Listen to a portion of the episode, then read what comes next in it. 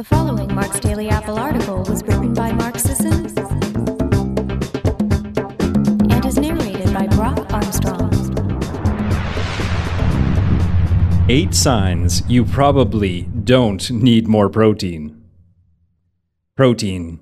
It's the only macronutrient everyone embraces. Vegans, vegetarians, sad dieters, and paleos always seem to be cramming more of it down their throats, and usually, more protein is a pretty good move. Dieters, the elderly, the stressed, the wounded, the burned, and many other populations tend to benefit from more protein. A few months ago, I even talked about 12 signs that indicate a person needs more protein. But there is an upper limit particularly for your wallet. Protein is expensive. If you can find ways to reduce it in your diet without harming yourself or losing the benefits, why wouldn't you do it? Today, I'm going to explain the eight signs that indicate you may have topped out on your protein. It's not that more would necessarily harm you, more just might be pointless. You're obviously gaining muscle.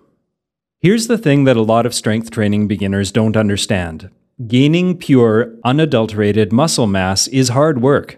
It doesn't happen overnight, and no one except for genetic freaks and performance enhancing drug enthusiasts are putting on 10 pounds of muscle in a month. Heck, even 5 or 6 pounds is a huge stretch for a beginner. So, if you're noticing changes in the mirror, you're probably okay with the protein. If your pants are getting looser around the waist but tighter around the thighs and butt, you're gaining good weight. If friends are commenting on your gains, that's a sign that whatever amount of protein you're eating is working.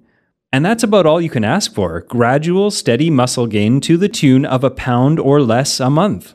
Adding more protein on top of that probably won't make a difference. You're not particularly hungry. This is the holy grail of dieting, isn't it? The absence of hunger. All the things that actually make weight loss happen spontaneous calorie reduction, lack of junk food cravings, adherence to the diet, ability to focus on things that you don't put in your mouth flow from lack of insistent, aggravating hunger.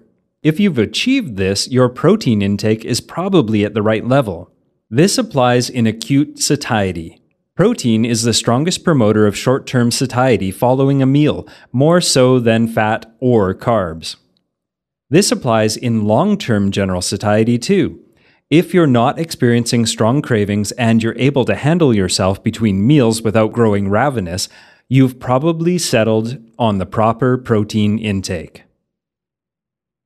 You're disgusted at the thought of another bite of chicken breast. Our satiety mechanisms are particularly sensitive to protein intake because it's such a vital nutrient, with both inadequate and excessive intakes posing problems. Mammals have even evolved an instinctual specific appetite for protein, unlearned and present at birth. You know how sometimes you just crave a juicy, rare steak so much that you're salivating? That's your specific appetite rearing its head. Protein cravings like that are to be heeded.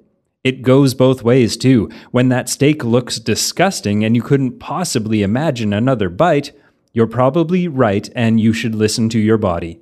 It's difficult for the cravings, or lack thereof, for protein to be corrupted. If your body says, no more protein, please, by inducing revulsion, you don't need it. You have confirmed kidney insufficiency, damage, or disease. I've said it before high protein diets do not predispose people to kidney trouble. A healthy kidney absolutely can handle higher intakes of protein without incurring damage. That some markers of protein metabolism go up is physiologically normal and not aberrant. They're a sign that your kidneys are handling themselves well. If anything, higher protein diets that reduce body weight and improve metabolic syndrome biomarkers are protective of the kidneys and help healthy kidneys stay healthy. However, if you have pre existing kidney trouble, you may have to lower your protein intake until it's resolved. As always, in cases like these, your doctor is the best person to consult for specific advice. All I can say is less is probably better. You're already eating a gram of protein per pound of body weight. The majority of the evidence suggests that muscle protein synthesis benefits max out in most athletes around 0.82 grams of protein per pound of body weight. There may be something to eating more, and some anecdotal evidence from lifters and bodybuilders would certainly dispute the numbers, but the evidence is unclear. One gram per pound of body weight is a good round number to shoot for. Any more is probably unnecessary, unless you've got tons of androgens circulating through your body. For example, you're juicing or you're an 18 year old male. You're getting it from animal sources.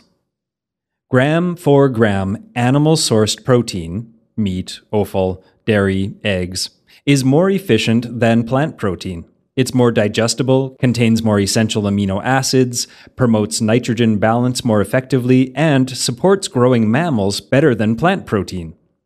If you're eating mostly plant protein, you'll need more grams of protein than a meat eater to get the same effect. One example is in age related muscle wasting. Compared to soy protein, equal amounts of whey protein are far better at preserving muscle in the elderly at risk of sarcopenia. What this means, of course, is that you may need less meat, eggs, and whey than you think. It goes a long way. You're an advanced strength athlete. Huh? Wait a minute. Don't the more advanced powerlifters and bodybuilders need more protein? Actually, probably not. In one study, elite bodybuilders training over an hour a day only needed 1.12 times more daily protein than sedentary controls to maintain nitrogen balance. It was the endurance athletes who needed way more protein than anyone, 1.67 times more than the sedentary controls, because they were catabolizing so much muscle during training. And in another study, researchers determined the amount of protein required for nitrogen balance in people who'd never lifted weights, placed them on a 12 week strength training routine, then retested their protein requirements. After becoming trained, the subjects' protein requirements actually dropped. They were more efficient at protein utilization. Furthermore, muscle growth slows down as your training years accumulate. You can't hope for newbie gains forever, and that means protein needs probably drop a bit the more you train. So, even though it seems unintuitive, the more advanced you are with your training, the less protein you may require. You're not trying to lose weight. To protect against lean mass loss during weight loss, many dieters increase protein intake. This is a good move for most because it helps maintain nitrogen balance and keeps appetite down. However, if you're maintaining weight and not actively trying to lose it, you don't need the appetite suppression and you're not catabolizing muscle. Protein intake needn't be increased during weight maintenance. Of course, if higher protein intakes are helping you maintain your weight by curbing appetite cravings, carry on. If some of this advice rings a little odd and seems contradictory to what you've heard or read, that's fine. These are general recommendations to consider less protein in select situations, not low protein. As is always the case, play around with the advice and see if it works for you. The primary takeaway is that more protein isn't always better. Thanks for listening, everyone. Do these signs jibe with your personal experiences? Let me know over at marksdailyapple.com. And don't forget, if you're enjoying these podcasts, we'd really love it if you headed over to iTunes and left us a review or rating. It really helps us spread the primal word. Looking for a nutritionally balanced, low carb meal on the go? Want to take the edge off hunger and sustain your energy until your next meal?